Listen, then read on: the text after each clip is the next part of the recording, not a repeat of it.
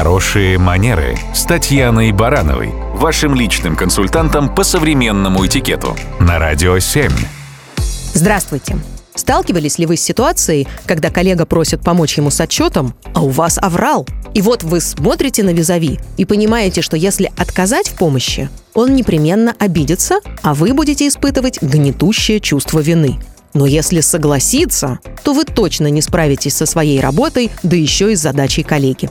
В итоге здравый смысл подсказывает, что логичнее все же сказать «нет». Но как?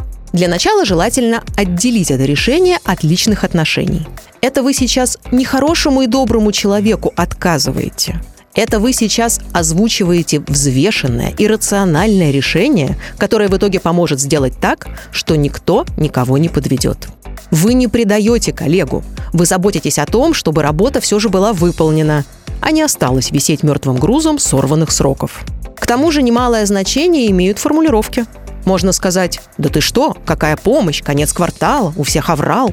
А можно честно и тактично объяснить, мол, коллега, я бы рад тебе помочь, но моя собственная работа сейчас выполнена только на 30%, а сдавать ее завтра.